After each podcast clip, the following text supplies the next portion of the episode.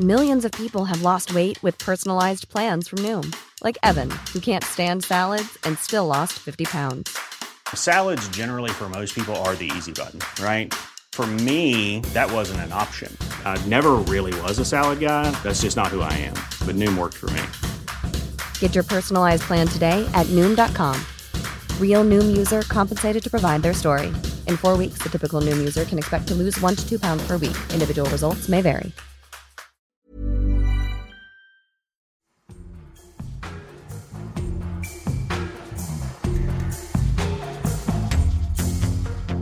Hello and welcome to The Hedgehog and the Fox.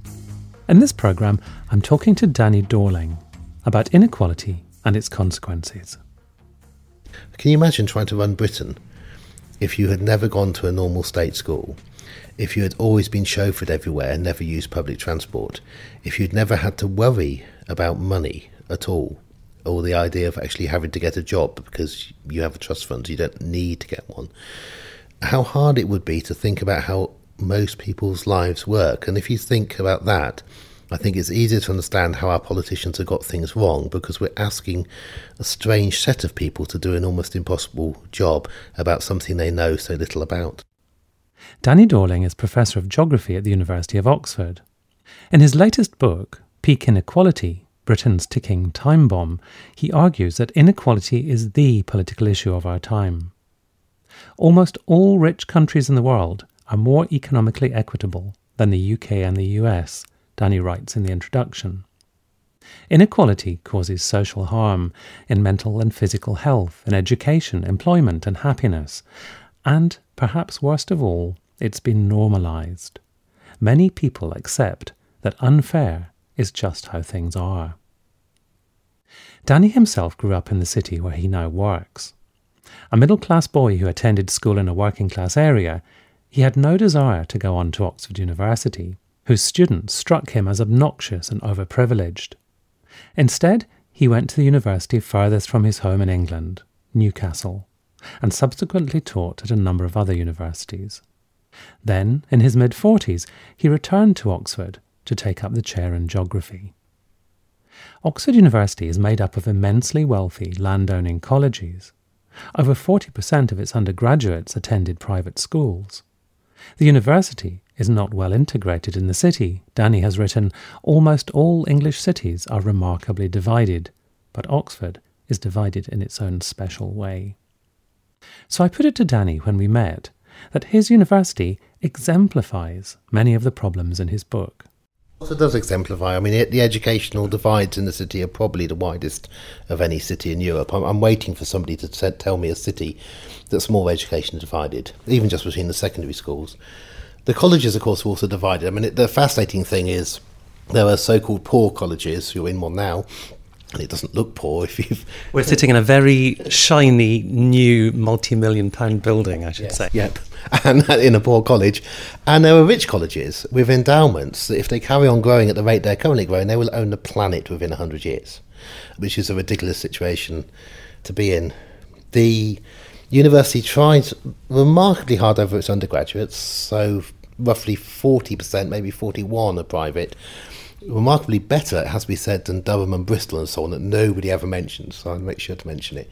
And, you know, when I went to Newcastle, I mean, the, the shock was finding Newcastle was 80% private school and, and may still not be that far off it. But you know, having said that, the children who arrive from state schools to Oxford tend to arrive from the best state schools, disproportionately grammars, or the comprehensive and extremely expensive area, and they are the children of people who've done very, very well. Oxford helps explain England. Everywhere I have worked, Newcastle, Bristol, Leeds, and Sheffield have set themselves up as mini little versions of Oxford, and it was never clear.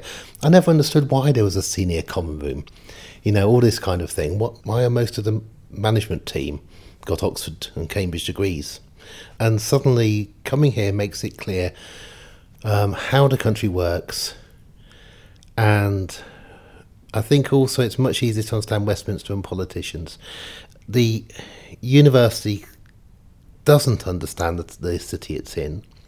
I've, I've varied between calling it a town and a city. It's, it's a city which to get to its cathedral, you have to know you're allowed to walk through a college, which doesn't make it clear that you're legally allowed to walk through the college to get to the cathedral of the city. Most undergraduates don't get much further than the JCRs or the very bottom end of the Cowley Road. So you can happily spend three years here and only see a quarter of the city. The academics have come in from elsewhere. They're still advised to buy houses in areas of the city which are ridiculously expensive and advised against living in areas that might have been slightly dangerous in the early 80s, but now their whole thing is gentrified. And there's also this great sense of entitlement of we are the best, we should get more funding, it's in the interest of the country that we do well, and we go out and we find the golden children, uh, the ones with the special ability and potential, this word that Oxford is, is continuously using, and by plucking out these golden children and educating them so very well, this will help everybody else and we'll create wonderful politicians. So it's kind of at the apex of a bigger objection that you have not just to private education, not just to elitist universities, but a whole, really a whole ideology about, you know, picking children early as winners, a tiny minority, and sort of plucking them out and putting them into this fast track. But for the rest of them, well, you know, they didn't have it, and so they're just consigned they, they, to. They weren't Oxbridge material.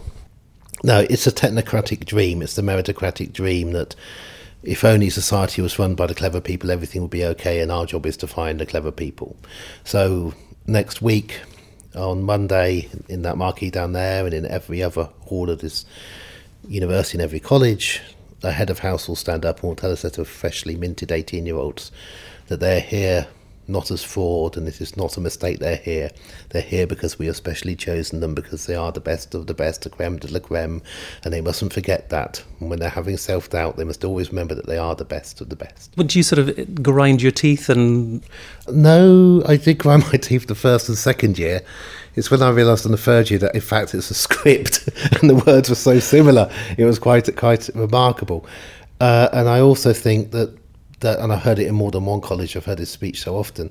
I think I think the masters are saying it to themselves as well. I think it's part, you know, I can get through this academic year because I am so good, and the fact that I'm having to deal with actually some quite awful things going on with some funders and something else, and it looks like it'll all fall apart. Don't worry, because you know I too went to Oxford or Cambridge, so I must be the best of the best, and I can get through. So it's kind of self-sustaining myth. It's also, and to be fairer, there's always, as in every university, a huge fear about poor mental health. And one problem about going to any elite university, not it's not just Oxford and Cambridge, it's bad other ones, is that the very process by which we have examined children every year and propelled them to here puts enormous pressure on them.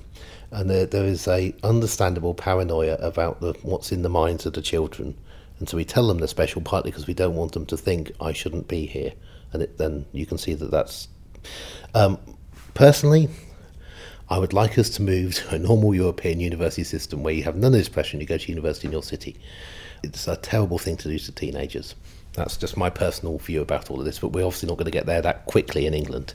And I guess I guess the fear is, if that were to come about, that the that the average would be sort of squashed down, and instead of a, a triangle with Oxford and Cambridge at the apex, yeah everything would sort of level down and become amorphous. Grey, and, and you'd be like, I don't know, Germany, and that'd be terrible because what kind of economy would you have if you're Germany when it all, you know, um, that that that is the fear. And to try, I mean, this is why I just don't bother to try to imagine that this university would take in from the children of Oxfordshire and only the children of Oxfordshire. I mean, it is just so unthinkable. But the irony is, when you actually look at the old buildings, you can't turn them into old age people's homes. You can't use them for anything else. In fact, they're only suitable for relatively fit 18, 19, and 20 year olds. So, whatever happens, is that actually has to be used. When I was a child in Oxford, I had in my mind, you know, after the revolution, when the young ones have taken over comedy, this should become trade union headquarters. And the biggest trade union should get All Souls and so on. But actually, there's a useless buildings for that. They're, they're useless for anything other than relatively fit young people. They're useful for making a statement, aren't they? They're useful for saying something about the university's self-image and self-belief. That's what they're. Yeah. That's what they're good at. Well, I mean, they're, well, they're great as a tourist attraction. I mean, this country is going to have to get more tourists and rely on tourists. They're not bad as a tourist attraction. We could let them in. those gates down there, we could open them, we should have cream teas on tables in the a far better, reliable source of income than Russians who want to clean their names. The statement seems funny because what people see are the back walls. You know, as a child, a few things I actually saw were the back walls. I never saw inside, I never saw the gardens and, and all of that.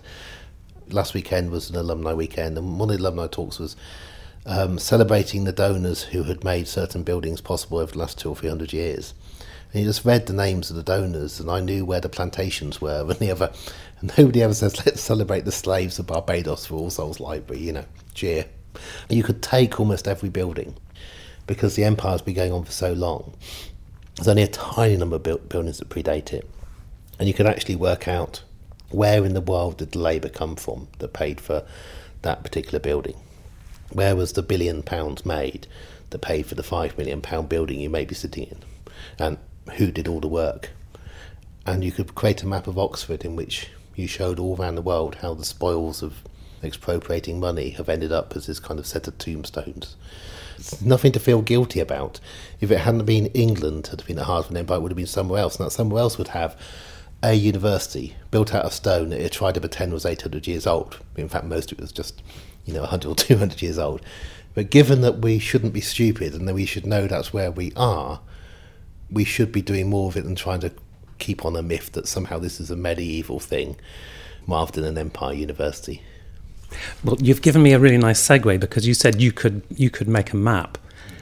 You're a geographer, you're not an economist, you're not a political scientist. though Obviously, your work intersects very much with all those things. Tell me about using geography as your lens and cartography some of the time in order to tackle some of these questions in ways that perhaps the economist or the political scientist couldn't or, or wouldn't? What, it, what is it that geography is kind of bringing to illuminate some of these questions about inequality that your, that your recent book focuses on? Well, geography is rarer. I mean, those other subjects exist around the world, whereas, in fact, there are, there are more geographers in the UK and USA than anywhere else. It's a very Anglocentric subject. For instance, for political scientists, if you draw maps of how people voted in the Brexit referendum, you see something very different to the models they produce. They produce models, and their models tell them that it was slightly less skilled people and older people who voted for Brexit. If you draw the map, um, you actually discover it's the home counties. And the two things are both true, but the map forces you to see things or recognise things that you might not otherwise have wanted to accept. Um, because geographers are few and far between, the dominant story of Brexit is Sunderland, Stoke-on-Trent, Great Yarmouth, and so on. But that's because not enough people have looked at the map. The, the, the map is truly, truly remarkable. It, it keeps you grounded and it lets you see the connections between different things. So, if you're looking at maps of people's health. You can also look at maps of how well they do educationally. You see these, the things related, and you spot when occasionally you get a difference. A good example might be when we're looking at infant mortality. Great Ormond Street had the worst rate, uh, for obvious reasons, not because it's a terrible hospital, because it attracts parents whose babies are in a terrible state, and that means that Holborn Borough has the highest infant mortality rate in the country. As long as you know that Great Ormond Street is there, you can explain that. And these things are exceptions, but in, in general, you'd be surprised how often it is useful to know about geographical patterns to study other things. And often, other people, geneticists are my favourite at the moment, have big data sets of which they have some small components which are geographical, and that you see them making assumptions about what their equations are finding. And it's not their fault, but they have no idea you know, that what these geographical things mean is not what they assume they mean. Was this kind of new way of looking at at data and political questions. Was this what got you fired up about geography in the first place, or were, did you come in a maybe a more conventional route, and was, therefore was a sort of moment when you thought, ah, actually, you can get some practice on some quite knotty problems through geography? You can. I mean, it's conventional. My granddad was a geography teacher who went to the School of Geography here in Oxford. You know, I'm not that revolutionary. That got me, you know, heels desperate. I did geography. Uh, he also wanted me to come to the School of Geography in Oxford, which I only did later in life, not as an undergraduate. That's how I got into geography. I also did maths. What got me really fired up was doing a PhD on computer visualization in 1989 with the very first computer screens where you could actually see what you're drawing rather than a plotter. Just timing. I was there when the first 1,980 papers were published in that year on visualization and computer graphics and social science, and was just riding the wave of this was utterly and completely new, and we'd never seen this before because there was no way you could see it uh, before. And it was the time of drawing Mandelbrot sets and so on. And I can remember drawing an image of 100,000 areas with a tiny coloured dot for each area, and realizing that I was the first person in the world who'd ever seen anything like that. And you can't help but get fired up. And so I did that for quite a long time. And if you do it for quite a long time, you end up drawing maps of how these things are changing. And this is from the 1971 census to 81 to 91 through. And in hindsight, didn't realise it at the time. We were always hopeful, always thinking, oh, some things will get better, you know. But the country polarised and polarised and polarised quite dramatically. And there comes a point, and that's partly why I now write more about inequality and polarisation, partly that you know I'm 50 years old and advanced computer graphics is is really a young person's game. I mean, it's a really good way of making points and seeing pattern. You know, from the producer's point of view of, of, of producing or you know seeing patterns, but from the consumer, you know, the person who's looking at it in a book or on or online, of actually conveying things which would be much more complex and difficult perhaps to oh, convey yeah. using using a description yes. you can people can and i guess they you're inviting them also to interpret things for themselves, yeah. you know, to make to make sense of what they're seeing and go, oh, that's that looks really there's a real discrepancy there, or that looks really unfair. Yeah. Um, and you're making it visual, so you're not you're not hitting them over the head, but you're and allowing a degree of honesty about it. In a, in a, in I can write three pages of words where I say this is how the world is, and I might well believe my three pages. But if I'm forced to actually put a map or a diagram in that's based on actual data you know, okay, you can change the scales and other things, but really, you know, if it's not there, you can't make it be there. So, looking looking at the book, Danny, is there a particular graph in the book that you think, wow, that really shows what what you can do with this kind of data, and also speaks to your big theme about widening inequality in the UK? Uh, this one's not widening inequality, but it's really important. This this okay. this one here is. Uh, changing world population a year since 1800. I haven't got my glasses, but I think it is. This is when the British Empire was at its uh, beginning of its height, the 1820s. And this enormous acceleration from when we had a billion people to now around about seven. It's entirely the period of the British Empire disrupting things all around the world.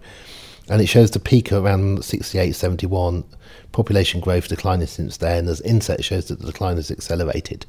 If I, you know, just pick that page open at random, but that graph is incredibly important. It's very simple.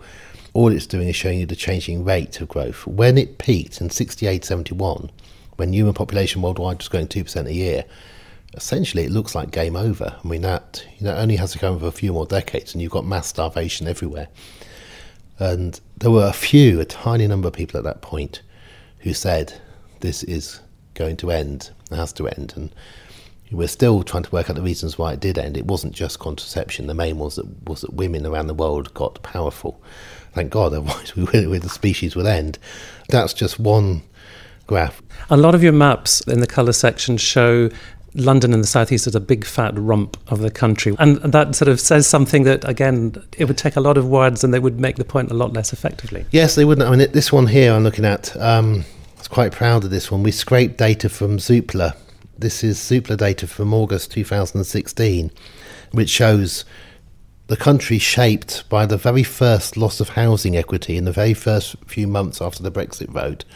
And most of the equity is lost in London, but it's also coloured by the decline in the rate of sales, which fell, you know, some places a half, sometimes over a half. And you could you could draw this. We published it in the Guardian, I think, in August 2016. And then the housing slump carried on and on and on. But the point is to draw it first with the data and say, you know, that's when it began. What's interesting, of course, about the housing slump is people still don't want to talk about it, want to pretend it isn't happening.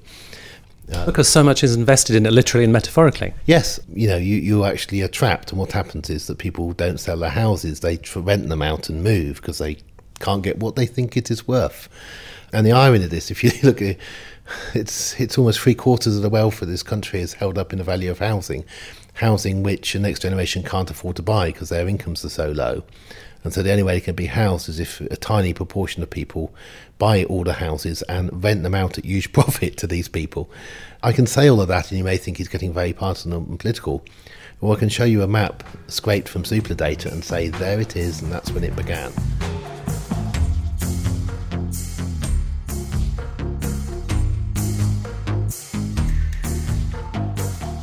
The broad trend in terms of equality and inequality in um, well in, in, the Western world before we sort of look at, at, the UK, but was increasing equality after the First World War, really up until the advent of Thatcher and Reagan, and since then that's when things have that's when things began to change, but.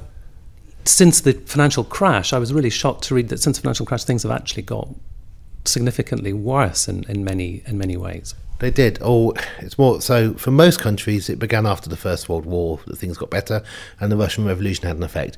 For the US, it wasn't actually until after the Second World War. In the US, there was no thought there could be a revolution, and hence no worries about it. Different countries went in different directions after the end of the seventies. So the UK became dramatically more unequal from 78, 79 onwards. Thatcher accelerated it. You can't see the effects of Tony Blair on the graph. He might as well not have been elected. Um, the 1% took more at the end of Tony Blair than they did at the beginning. So that, with Thatcher, is privatization, it's a liquidation of publicly held assets and, and, and, turning them private, it's deregulation, it's financialization all beginning. And, and beginning taking top tax rates down to 40%, which suddenly made it, it was worth your while if you're already being paid a lot to try to get your pay much higher. The, the best correlation with why did inequality rise so much in some countries and not other is how top tax rates changed from the 60s till now.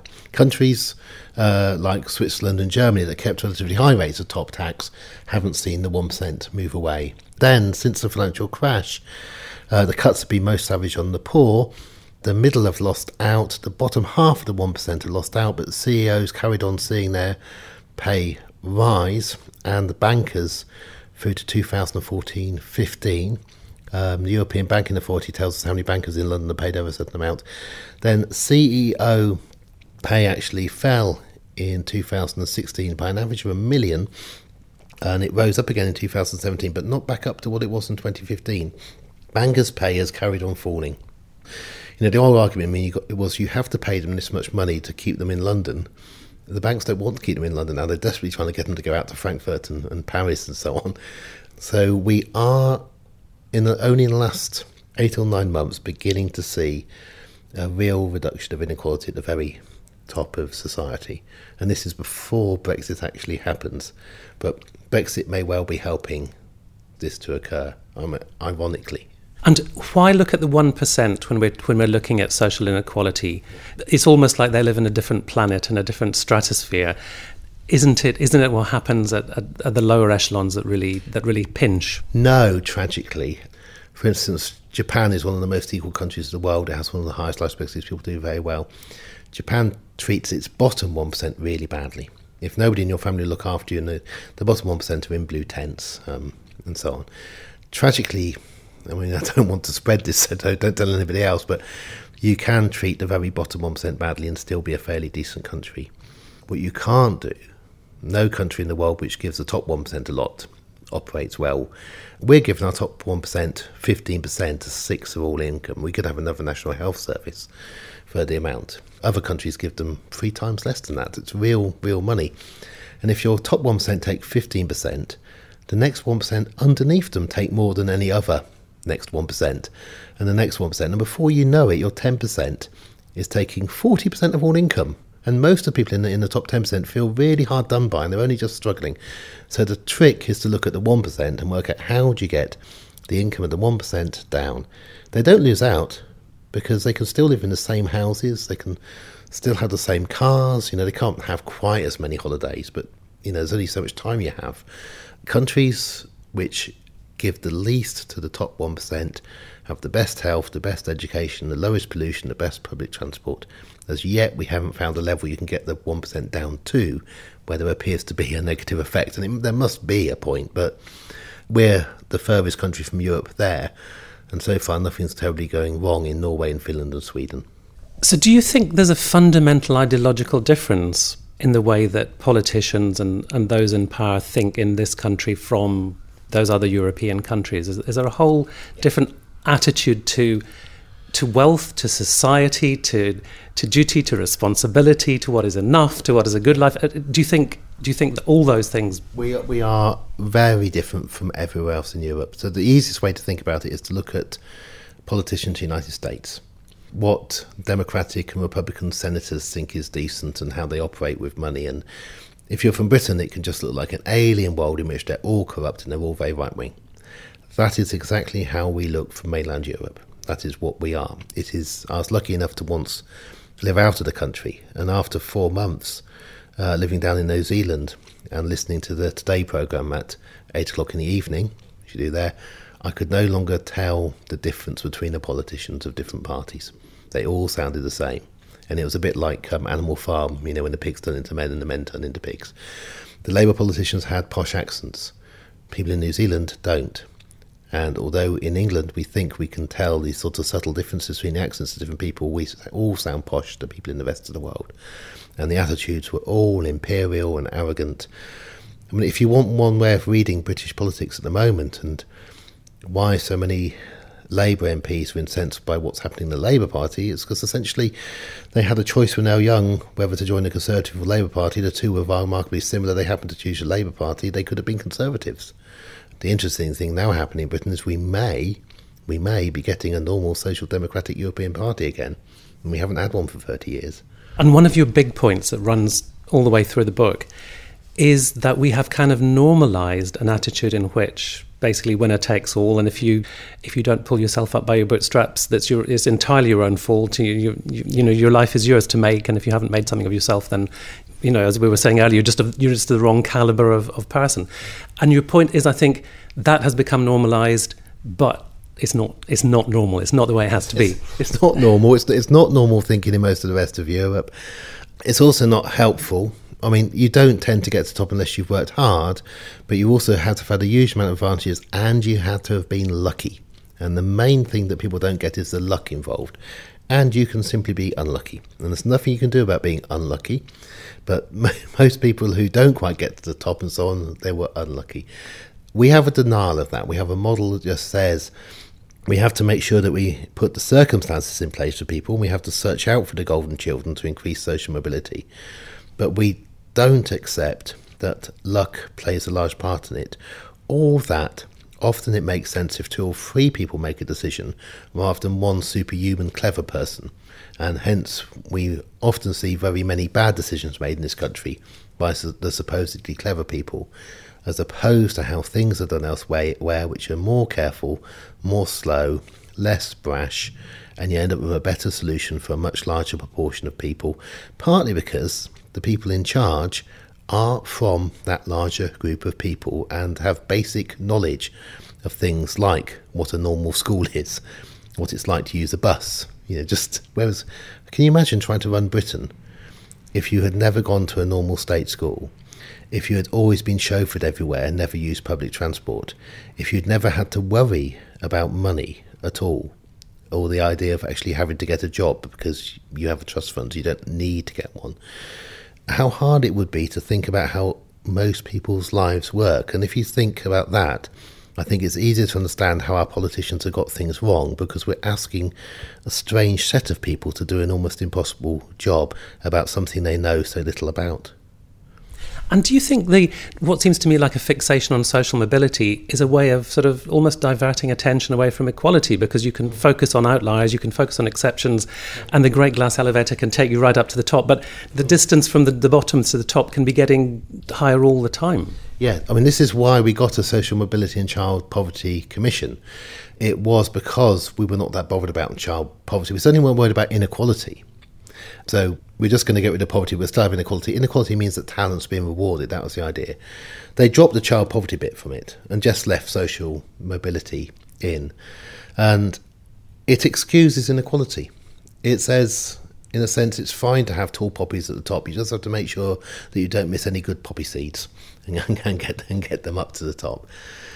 Uh, because the alternative is for people who like this idea to actually say, "There's nothing that special about me. it wasn't necessarily a great idea that £30,000 a year was spent on my school education. That money could have been spread over a few more people better. There's nothing that special about the fact that I went to a university made out of old stone. I could have learnt just as much in somewhere where I wasn't having a weekly meeting with a tutor, but I was actually in the library reading things. It requires enormous imagination to decide that the route that you went through, in which you were rewarded and told how brilliant you were every time. When you got that letter saying you'd been accepted, your parents were ever so happy and your school was proud of you. And when you got that degree result, people said, well done. And when you got that job and so on, they said, that's brilliant. And to look back and actually say, actually, the country could have been run in a different way, that's really hard. And it t- maybe takes a generation. I think we have to be patient it's another generation, another generation of people saying to their parents they don't necessarily want to be like them. Well, when you think about it, I mean, my, my children are just just starting to go to university now. And when I think about the fact that they're going to be saddled with a lot of debt that I didn't come out with, that buying a house is going to be much more difficult, you know, unless something exceptional yeah. happens, that job security is probably going to be less than it was for our generation. You can see where pressure might well build up. Yeah, and what they have to work out is it's in their interest to, to work in alliance with each other, not to try to be the only lottery winner, not to go, oh, this is all terribly precarious and so on. I've got an enormous student debt. I know I try and get paid £150,000 a year because that can only work for one of them. And hopefully, hopefully that this is where things will get better. I mean, if you want the biggest justification for it being hopeful, is that the bulk of our graduates in Britain are women.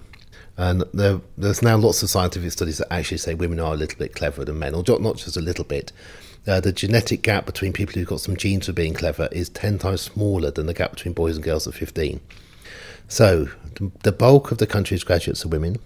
We've introduced massive student debts just at the point when the bulk are women by a group of men thinking that's a good idea. My hope is largely based on what young women are going to demand and do and change it in the future. And, that, and I think if you look at that, it's not so much pie in the sky as saying, please act in solidarity, it makes no sense for you. A great example is we know that Labour Party manifesto commitment is no more student fees and loans the minute after a Labour victory. They hopefully will soon come out with a policy that says over the historic debt, anybody who went to university in 2012 will not pay any more back than somebody went into 11 the last year of 3000. And anybody who goes in the year before a Labour government is elected will pay nothing back. So there's no cliff edge. You don't have to wait to Labour elected before you go to university. That seems to me to be obvious. Now, will a generation who are receiving every month their receipt on the historic debt they own with 6% interest, what are they going to vote for? What will their parents vote for? It gets to a point where it is so obviously in your own personal selfish interest to vote for a better world for everybody. Is you know the Conservatives are really going to have their their work cut out, trying to lie to ninety nine percent of the population that this that what they want is what the ninety nine percent should vote for. I don't think I am stupidly optimistic unless maybe the imaginative people will just leave the country and we will be left with this mess. But I, I can't I can't see how you do it. Margaret Thatcher didn't do, didn't do it. What Margaret Thatcher did is she rewarded the top thirty percent of society. That's how she kept in power and won elections.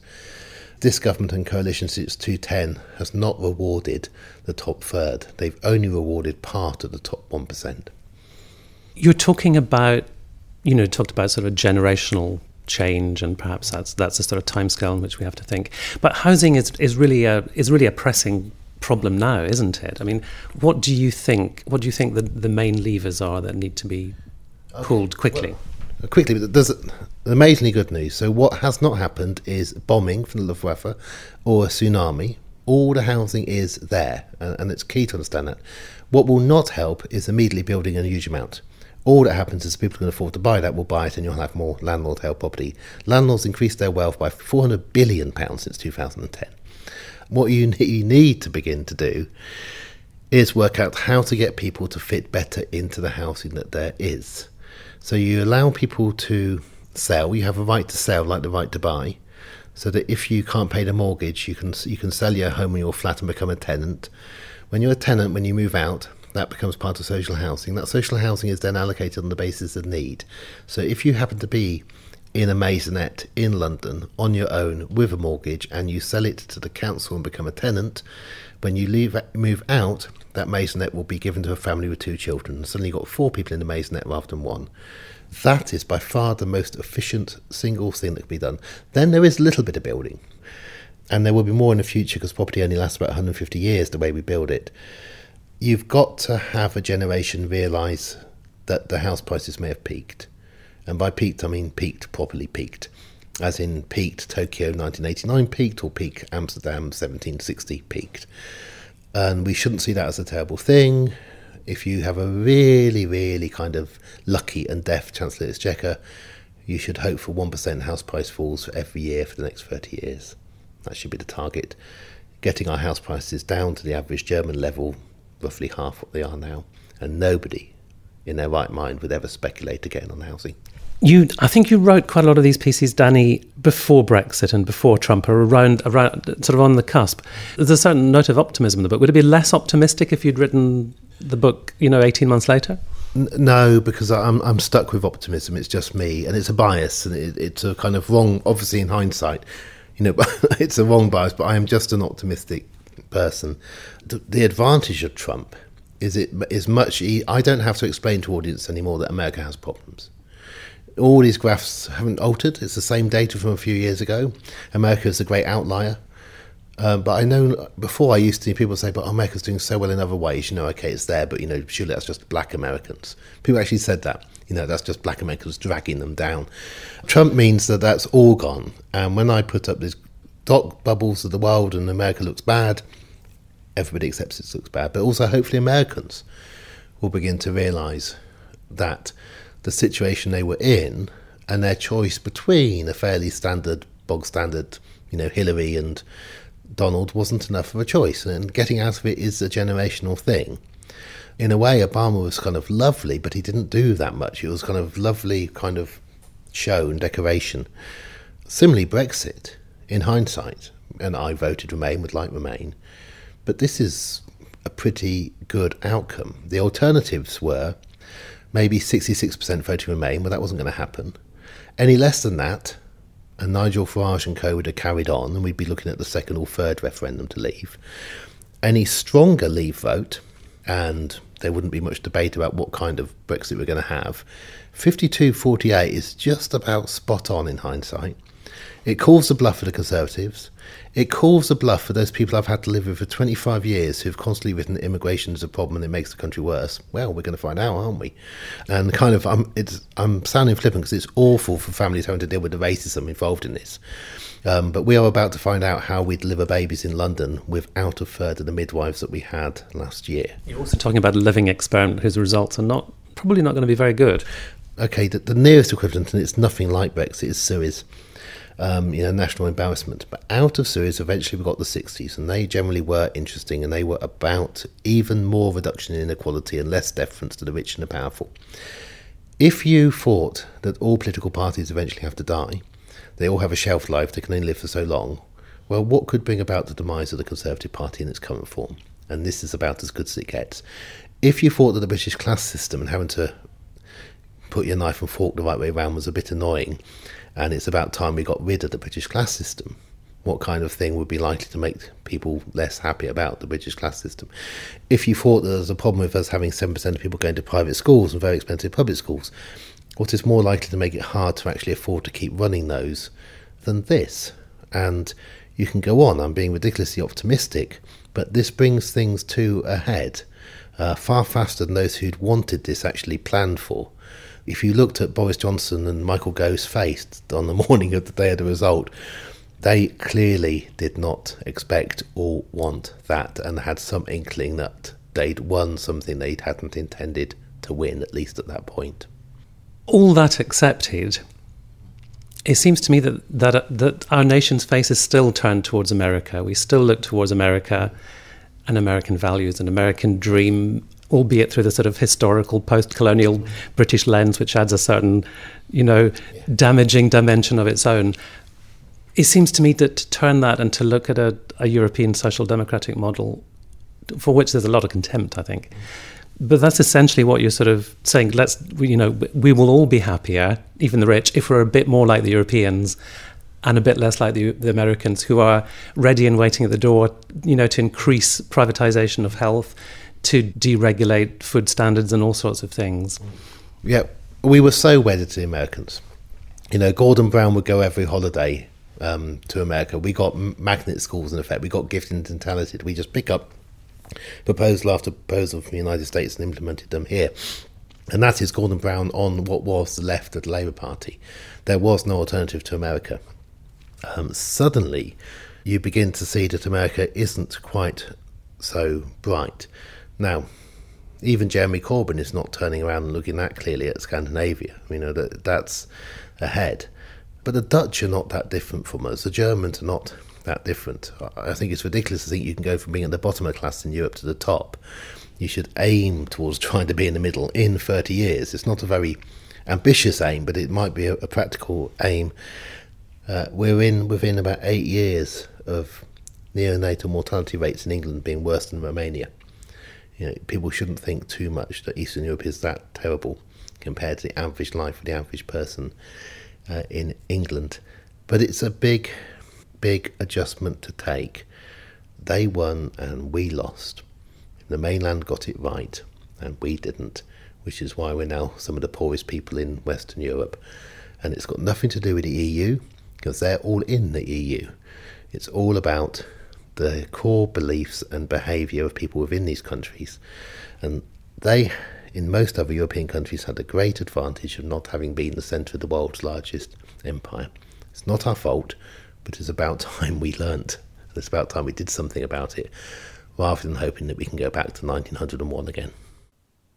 I was talking to Danny Dorling about his book Peak Inequality Britain's Ticking Time Bomb. It's published by Policy Press, an imprint of Bristol University Press. You can find out more about it on their website, and also check out Danny's own website, dannydorling.org. If you've enjoyed this program, visit thehedgehogandthefox.com for other interviews in the series. You can subscribe to the program wherever you get your podcasts, catch up on any interviews you've missed, and, if you feel so inclined, even leave a review. Until next time, Thank you very much for listening, and goodbye.